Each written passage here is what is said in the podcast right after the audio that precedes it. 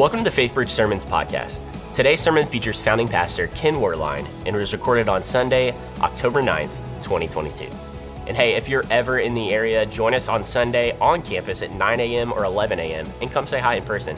And you could also follow us on Instagram at, at FaithBridge to see what goes on during the week. And as always, you can join us every Sunday for FaithBridge online at faithbridge.org slash live. Here's Ken. Well, good morning, everybody. Welcome. So glad that you're here, whether you're in the live service here or in communion venue or whether you're online, however it is that you're here. We're really glad that you're here. So, we're continuing on our year long study through the book of Luke. Why don't you take your Bibles and we'll go today to Luke chapter 16. And if you need a Bible, just wave at one of the ushers. They'll be glad to let you borrow one or keep it if you need. And um, while, uh, while you're doing that, let me just add to uh, something uh, that I was hearing a little while ago, just about some future days. We got the Candy Palooza coming up, yes. And we've got some special uh, Sundays coming up. Next week, Clay Scroggins will preach. Then the next week, Steve Carter will preach. I'll do the Candy Palooza, and then Ben Stewart will be here for Sunday in November. So we've got some exciting Sundays coming up. Hope that you'll be here for every single one of them. Now, while you're turning to Luke chapter 16, let me uh, just ask you have you not had the experience that I've had? Where you're sort of just ambling through life, lollygagging along, paying not much interest in time, and then something hurls you into reality. Uh, maybe, for example, you get a phone call uh, from the hospital. It's a loved one or a friend uh, who's there, and you've got to get your act in the game. Or maybe your boss says, I need to come to my office. We're, we're going to need to have a hard talk today all of a sudden you're not just lollygagging along you're in the or maybe you're sitting on an airplane and it's running late and it's not pulling back it's not pulling back and finally the pilot comes on and says friends i am so sorry but we're having some technical difficulties. We may have to have an equipment change. And before he even finishes you're already going online trying to figure out okay how can i get onto another plane fast? All of a sudden you're getting in the game. The synapses of your brain are now firing and you're really getting solution oriented. I mention this because today we're going to come to a text in which the character who Jesus is going to talk about is going to have to get his mind really engaged, really active, because it hasn't been. And he's going to have to get solution oriented because he's going to face a reality that he wasn't expecting to face. The story involves two people. One, you have uh, a wealthy owner of an estate, the other, you have his manager, his hired manager or steward of that estate, who's serving sort of as the CEO, COO, maybe the CFO as well. Let's go through it. Luke chapter 16, verse 1. Jesus told his disciples, There was a rich man whose manager was accused of wasting his possessions. So he, the rich man, called him, the manager, in and asked him, What is this I hear about you? Give an account of your management because you cannot be my manager any longer. In other words, he's saying, Close out the books so they can be taken over by a successor. Translation, you're fixing to get fired. but rather than having him clean out his desk right then and there and escorting him off the property, he's giving him a little window of time here at the very end to bring order to the books. It's probably a bad business move and probably way too trusting. But let's not get into the psychoanalysis of it, or else we'll miss the point that Jesus is going to be driving at here. This manager, he evaluates the situation and he gets his head in the game all of a sudden. Verse three the manager said to himself, What shall I do now? My master is taking away my job. I'm not strong enough to dig, and I'm ashamed to beg. I know what I'll do so that when I lose my job here, people will welcome me into their houses. So he called in each one of the master's debtors. He asked the first, How much do you owe my master? 900 gallons of olive oil. He replied. The manager told him, Quick, take your bill Sit down quickly and let's make it 450. Now, what's going on here? The manager who's just ready to get fired, he's brought in debtor number one. Said, How many uh, uh, gallons of olive oil? Uh, you owe 900. Uh, how many do you have on you right now? Says, I only got 450. Says, Well, one bird in the hand is better than two in the bush. I'll take the 450. Sit down. Let's change your bill here. You initial here. I'll initial here. There. Back your truck on around. I'll help you load them in. As the guy's getting ready to pull out, he's like, I don't understand why you just did that, but hey, thank you so much. And if I could ever do a favor for you, you give me a call. And the manager says, You got it, buddy. I will. And then um, he brings in a second. You have to understand, first of all, how important reciprocity or reciprocation was to the Jewish culture, uh, especially 2,000 years ago. The idea was if I do you a favor, then you're going to owe me a favor back. Okay? So, verse 7 then he asks the second uh, debtor, How much do you owe? A thousand bushels of wheat. You got a thousand? No, I don't got a thousand. How many you got? 800. I'll take the 800. Pull it on around back. I'll help you load them in. Does the same thing. Writes the bill down. You initial here, you initial here. All right. The guy's like, wow, thanks. And that was easy. Um, if I could ever help you out, you give me a call. You got it. I will do just that.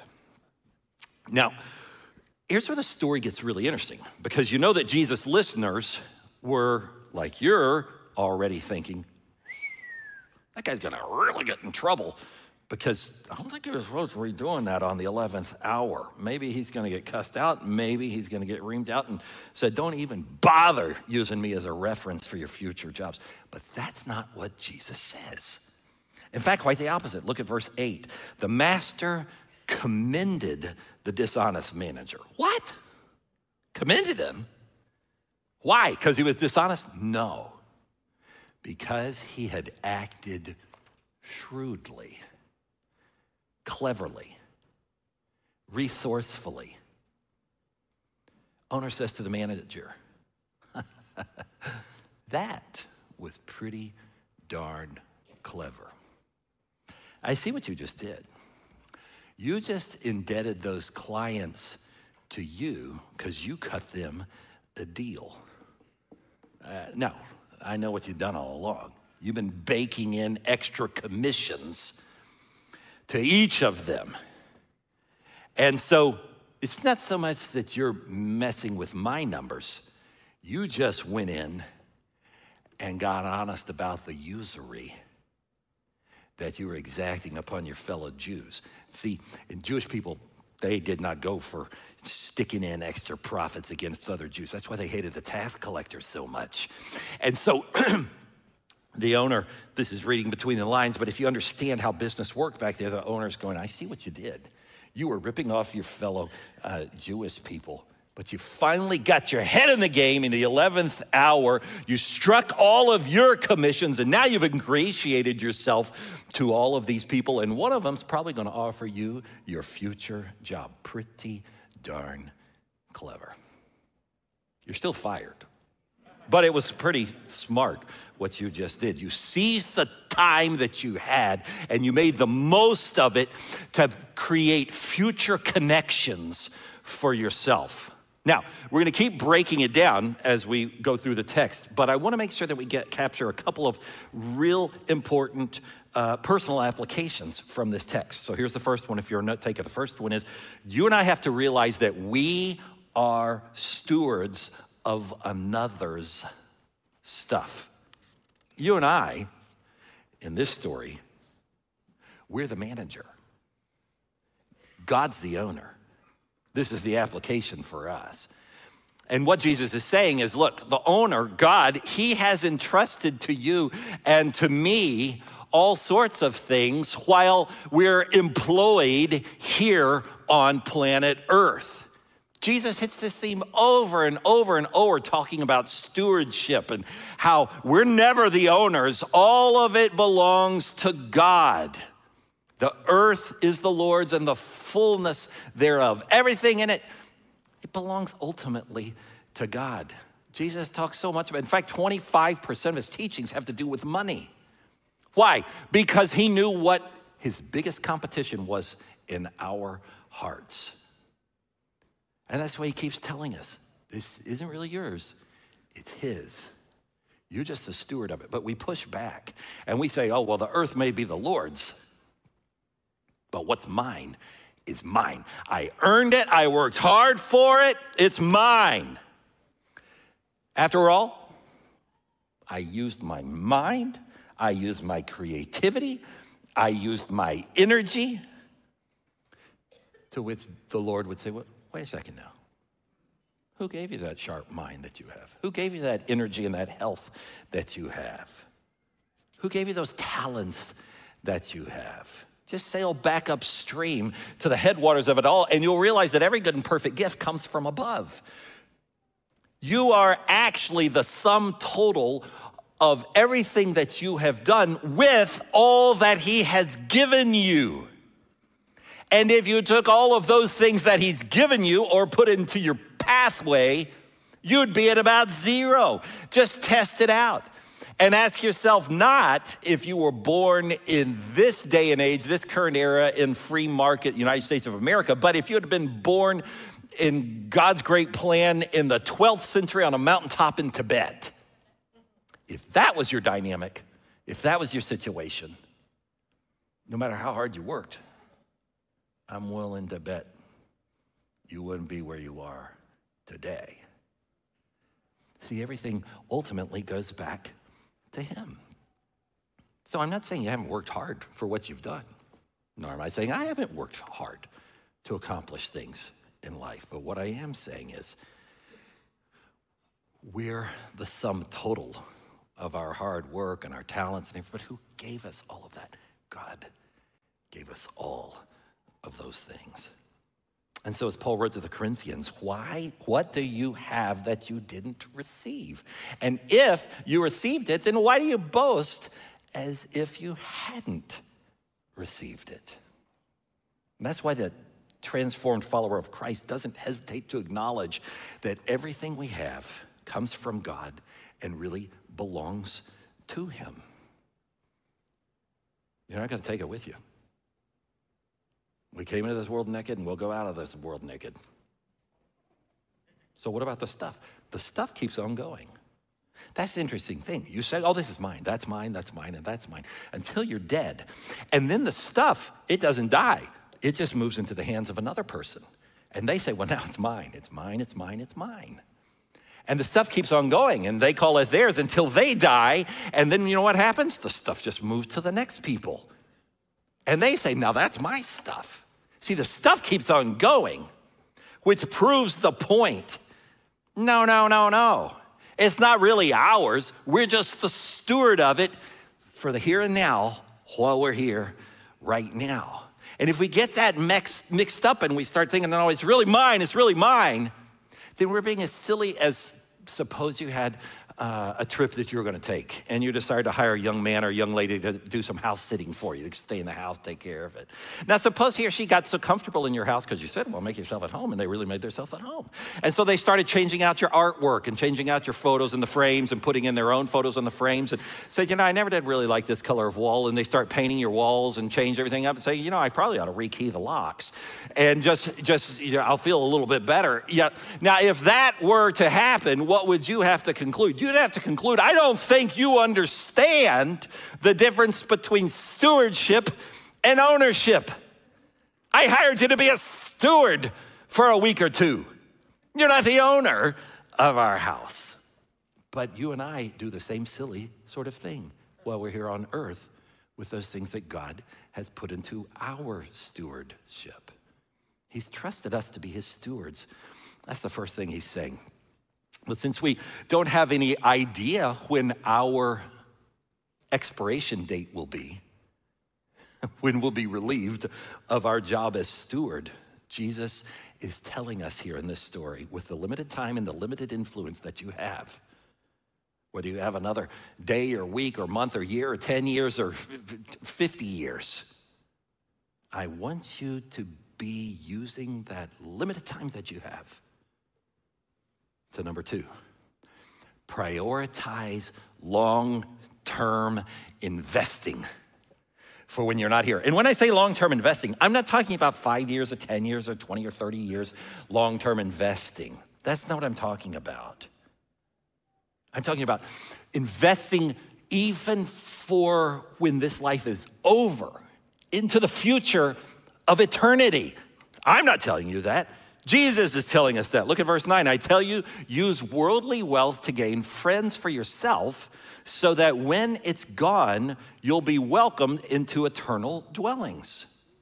Even as this manager had quickly started working to have some friends out there when he lost his job, Jesus is telling us, you and I, we should be making friends for ourselves in the heavenly dwellings as well. What would this look like? Suppose, suppose, suppose you, you went to heaven one day, and just as you get into heaven, a fellow comes up and says, Hi, I wanted to meet you. My name's Fred. Well, hi, Fred. Good to meet you. He says, Well, I've been looking forward to meeting you. Why is that? Well, he says, Because when I was a kiddo, I went to a church called Faith Bridge. I went to Faith Bridge too. I know you went to Faithbridge. That's why I wanted to come and talk to you. Because, see, when I was 13, I was in the youth group at Faithbridge. And they had these weekends uh, where uh, the kids went to different homes and they had sort of an on site retreat for a couple of nights. And I actually stayed in your home. Really, Fred? You stayed in my home? Yep, I stayed in your home. In fact, I knocked over a Coke and spilled it on your carpet. So it was you that spilled the Coke. yes, Fred says, but you know something? Let's face it. The house is gone. The carpet's gone. The Coke is gone. But now you're here and I'm here. And the reason I'm here Fred says, is because that was the weekend I trusted in Christ. The people they explained about Jesus. And right there in your living room, I invited Christ to come into my life. He became my Savior and my Lord. And that's why I'm here today. That's why I've been looking for you to get in here so I could say thanks for what you did. This is the sort of thing that Jesus is trying to illustrate he's, he's, he's, he's saying, I want you to think ahead and make eternal friends so that when the stuff is gone of this life, you'll have more stuff out there to greet you and to say hello and welcome. And so he says, I want you to be clever. I want you to be strategic about this. Because he says, I'm concerned in verse 8b, the people of this world, they're more shrewd in dealing with their own kind than the people of the light. He says, Why can't Christians, why can't you all get your, your, you, you have my Holy Spirit? I'm trying to work through you so that you're not just storing up some things here on earth, but so that you're making long term decisions that will last throughout eternity. And honestly, that's one thing that makes me so proud to be pastor here at Faithbridge, because many of you understand this. Many of you are already doing this sort of thing. You do open your homes for things like what I was just describing, or when interns come uh, in the summers and you let them have a place to stay, or you host Bible study, small groups in your homes. You're using your resources for eternal purposes right there. Others of you, you go down every week to our partner ministry, Bridging for Tomorrow, and you're helping distribute the food uh, to, to those that need more food, or you're helping mentor and, and tutor the students in our Title I schools that need, and you're investing in those people who don't have what you have. Or still others of you, you're giving away resources. Certainly you're giving away resources here. You're, you're, you're, you're being generous and you're tithing and, and, and well more than a million dollars of all the monies that come into Faithbridge are going out to any number of ministries like Mission of Yahweh that we prayed for today. And as a matter of fact, we support some 40 mission organizations. And that's why in the recent few months we realized we, you don't even know those sorts of things. And honestly, I told Sully, I don't even remember all of them. He says, Well, why don't we just start to pray for one each week like we pray for a neighboring church? And that will just help us to be lifting them up, but also highlighting here's where some of what is coming in is going out to that we're supporting. And others of you, you're, you're giving not just to the church, you're giving additionally and supporting other and above and beyond sort of ministries and orphanages and, and, uh, uh, trafficking ministries to protect young women and maybe boys too that are being trafficked. And, and you even gave above and beyond this past summer, spring, when we sent Mace and Jennifer off to start the new church in the Heights, and you raised more than, 10, uh, than, than $100,000 and that's money that's going to go to be a light in a, in a, spiritually dark place so that other people can come to know Christ. That's an investment that you made. And before they left, Bennett left to go to France. And you raised, I think, you gave more than $30,000 to support her over there as she's being a light over there. This is the sort of thing that Jesus is talking about using the resources that we have, being generous for. Um, rewards that we can't even see in the here and now. But one day, we'll get to see, ah, so that's what happened at the other end of the line down the pike there. Now, I know what happens when, whenever you talk about uh, finances and money and this sort of thing. It, I find it happening in my soul. Even when, when I was reading and studying this past week or two, I was like, oh, because I've really been wanting to buy the new grill. now I got to give it away, don't I? You know, and and and or the new car or the new clothes or or you know the, you know the, the, new boat or the lake house or whatever it is that you, you I, I know what goes through your mind because I wrestle with the same sort of things because we are really torn we really do like this world and yet we know that we're going to live in that world for eternity so it would make more sense to store up there. So we begin to ask this question. I'll just go ahead and ask what I suspect is going through your mind. So, do I have to give it all away? Can I have no things? That's not what he's saying here. But he is saying if you're keeping all of it and you're sending nothing forward, then there really is a problem. You need to wake up and get your head in the game like this shrewd manager did when he realized, I'm running out of time.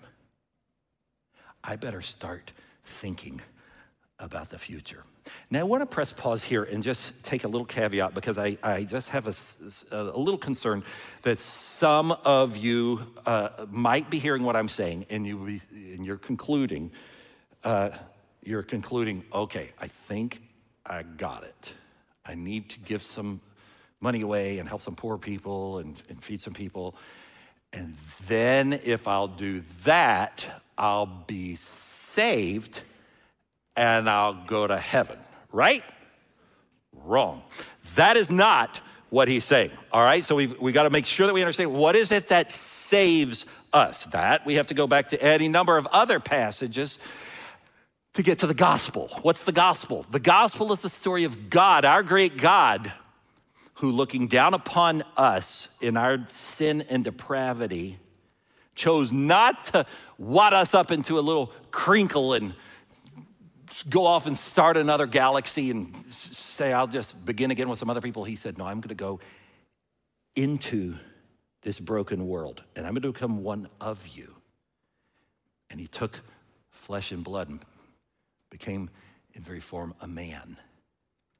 He says, I'm going to come into this world and I'll be one of you, and I'll live the life of sinlessness that you couldn't live.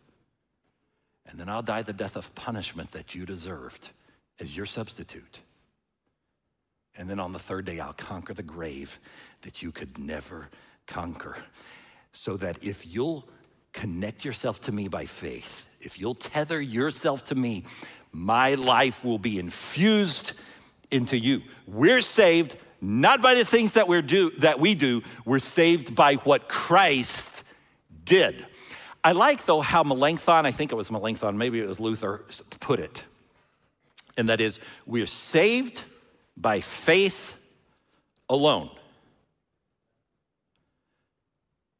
Parenthetically, and the faith that saves is never alone. Now, what was he saying? What he's saying is no, no, no, we're saved by grace through faith alone, not by our actions. But if we really have been transformed, if our hearts really have been touched by the gospel of Jesus Christ, then there really will be some evidence that will come out from us, some fruitfulness that others could look or that we could look at even objectively and say, look at that. I never wanted to do that before. I never wanted to help that person before. I never would. I think God really has done a work inside of me. You see the difference? We have to make sure that we don't get the cart in front of the horse. We're saved by faith alone. But whenever you find yourself wondering, well, do I really love the Lord? Or am I just giving it lip ser- am I just giving him lip service? As Tim Keller points out, the easiest way is just to look at your giving. Because your giving never lies about where your heart belongs. Stewardship's like a test. It's ever able to help us assess how much of my heart really belongs to Him versus how much am I still clutching onto and clinging onto the things of this world as if they could save me.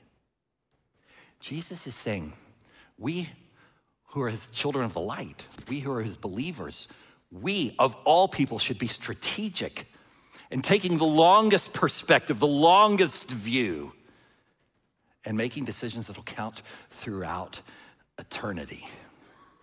It's, it's a test, he's saying. He says it in verse 10 whoever can be trusted with very little can also be trusted with a lot. And whoever is dishonest with a little will also be dishonest with a lot. So, if you have not been trustworthy in handling your, worthy, uh, your, your worldly wealth, who would trust you with true riches? And if you've not been trustworthy with somebody else's property, who would give you property of your own? Nobody can serve two masters. Either you'll hate the one and love the other, or you'll be devoted to the one and despise the other. You can't serve both God and money. Incidentally, this isn't a new teaching. Admittedly, Jesus takes a bit of a convoluted way to get to a th- point that he's made in a lot of other passages Chief among them, Sermon on the Mount, chapter 6 in Matthew, where he says, Don't store up for yourselves treasures on earth where moths and rust and thieves break in and steal, but rather send it on ahead. Store up for yourselves treasures in heaven. There's no moths, there's no rust, there's no thieves. That's where you ought to be banking it. For where your treasure is, there your heart will also be. Usually, Jesus talks about future generosity and, giving in terms of what it'll do for the future, in terms of treasures. Here, he uses friendships. That's what's a little different in this very unique parable. But either way, you get the same point. He's saying, hey, I want you to be thinking about the future, the treasures that you'll have, the friendships that you'll have one day when you're on the other side. So, why would you stash up more. I'm thinking of the, uh, the, the uh, illustration that Randy Alcorn wrote about in one of his books. It illustrates pretty well. He says, Suppose that you lived during the Civil War, 1861 to 1865. And suppose you were a Southerner, so you had a Confederate currency. And suppose you were kind of wealthy, you'd gotten a lot of Confederate currency. But you realize around about 1865, we're going to lose this thing. The Union's going to win. And when that happens, this currency is not going to be worth anything. If you're savvy, if you're smart, if you're clever, what are you going to start to do then? You're going to start to exchange that currency for union currency you're going to start turning in that Confederate, and you're going to start moving it to a currency that will be worth something after 1865 when there's no Confederacy anymore. In fact, you'll just keep enough, Alcorn suggests, of the Confederate money to get you through till the end of the war. He says, and that's how we ought to be thinking about the things that we have here on earth. And that's what Jesus was saying here as well. He says, so keep what you need for here and now, but then you should be really thinking about sending it on ahead for the future, getting it all converted over. You say, well, okay, I think I got it, but how practically do you do that? You can't just call up Fidelity or Vanguard and say, well, just put it in the Heavenly Fund. It doesn't work that way. Somehow, in the mystery of God's economy, that conversion happens as we give it away. God sees when we let go of something that we have and we give it to a vibrant ministry or to a person who had a need. And somehow in God's economy, that is registered to us and credited to us into our eternal account. And that's what the Lord is saying here. He's saying, I want you to be relationally um, generous with your homes and hospitality, with your time and your talents through serving, with your resources through giving. Let me close with this. Sometimes people say, okay, I'm open to doing that, but like you got to give me like a starting point. What is a starting point? Well, the most familiar starting point is what we call the tithe. It comes from Malachi 3:10, where God says, I want you to bring the whole tithe into the storehouse of the Lord and see if I don't throw open the gates of, of heaven's blessing, the windows of heaven, and just pour out blessing upon blessing upon blessing, if you would trust me with the 10%. Now, suppose you were a money manager, and some of you are. I know we got a good batch of Edward Jones people who work, uh, who are faith bridgers. And so I'll just illustrate in a way that's very relevant. I was talking to a, a financial manager a while back about utilizing him. And I said, now, if, if you were to handle our assets, which are not terribly much, but they're what they are, and if you were to manage those, um, how much are you going to keep for your own commission? Because I know you got to make something out of it. He said, uh, for your size, it'd be, I think, 1.2 1.3 or 1.7 or something like that, that I'll keep. I said, so, okay, so I get 98 point something back. He said, that's, that's how it work. Now, suppose I told him, no deal. I'm not going to hire you because I don't want but 10% back. Whoever manages all my stuff, I want you to keep 90%. Who would like to handle our? You're like, sign me up for that one, right? What I'm trying to illustrate is this is exactly what God says to us. We tend to think 10%, oh my gosh. No, no, you're looking at it backwards. What he's saying is, I'm letting you be a steward of all my stuff. And all I'm going to ask back for is 10% you can keep the 90. And if you would take the 90, not the 100, but the 90, and you'd trust me with 10% back, I assure you, God says, I could do more with your 90% if I'm involved with it than you're going to see happen if you keep 100% and I'm not involved with it. And many people hearing my voice right now, you know this is true because you've stepped into tithing before. You're like, oh, I know that. Many of you have taken what we call the Malachi 310 challenge over the years. In fact, I'll just give it to you uh, today. I'm convinced that the biggest reason many people, probably most people, are not generous, don't tithe, don't give, maybe uh, do whatever the American average is, about 1% of giving uh, of their income they give away. Uh, nowhere near a tithe. I think the reason is not because they want to be greedy, they want to be stingy, they want to be like Ebenezer Scrooge. It's not that.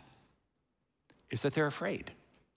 They're afraid if I do this, all the, the numbers won't work and everything will, yeah, I just, yeah, I can't do that. I got to hang on to it and try to hold this whole thing together. And so that's why for years and years here, I've given, we've given what we call the Malachi 310 challenge. Here it is. I want you to try tithing for the next 90 days. 90 days. If you're paid systematically, you tithe on those pay weeks. If you're a commission worker, you tithe on the commission when you get a sale. 10%. And at the end of 90 days, you assess yourself whether this verse is true. He says, Test me in this. See if I don't throw open the windows of heaven, just bless your socks off. That's the revised Werlein version. But that's essentially what he's saying. I'll bless your socks off if you trust me, if you test me in this. We've had hundreds of people over the years who've said, It is true. He did. How? Well, somebody says, Well, I got this promotion or I got this uh, raise, or I'm not even going to say it's all financial. Sometimes people say, You know, our marriage, we've always fought over, but the last 90 days have been amazing. Our marriage has been so peaceful. I say that's a blessing. You say, okay, what happens if it doesn't work out so well? We'll give you every penny back that you gave in those 90 days. You just call us and say, this did not work out. Or if you have to stop in the middle, you say, I just, it's, it's falling apart. Okay. You say, well, how many people have needed their money back? We've done this for more than 20 years. Four. Hundreds of people was like, this was thank you. You suspended a safety net and it became a trampoline for us. And we, we, it's, we're so glad we stepped out in faith and began to tithe. Four people. Three became single moms during the experiment. And they're like, uh, my husband's left. I've got, we said, you do have a problem. We will give it all back to you and we'll support you with our benevolence fund to help you. And the fourth one was a Hurricane Harvey victim five years ago. They were in the middle of the, the 90 day challenge, and then, and their house is, is of like, we'll give you everything back. And I think we gave them $10,000 from our Harvey fund. And that's it. And so I put the challenge to you.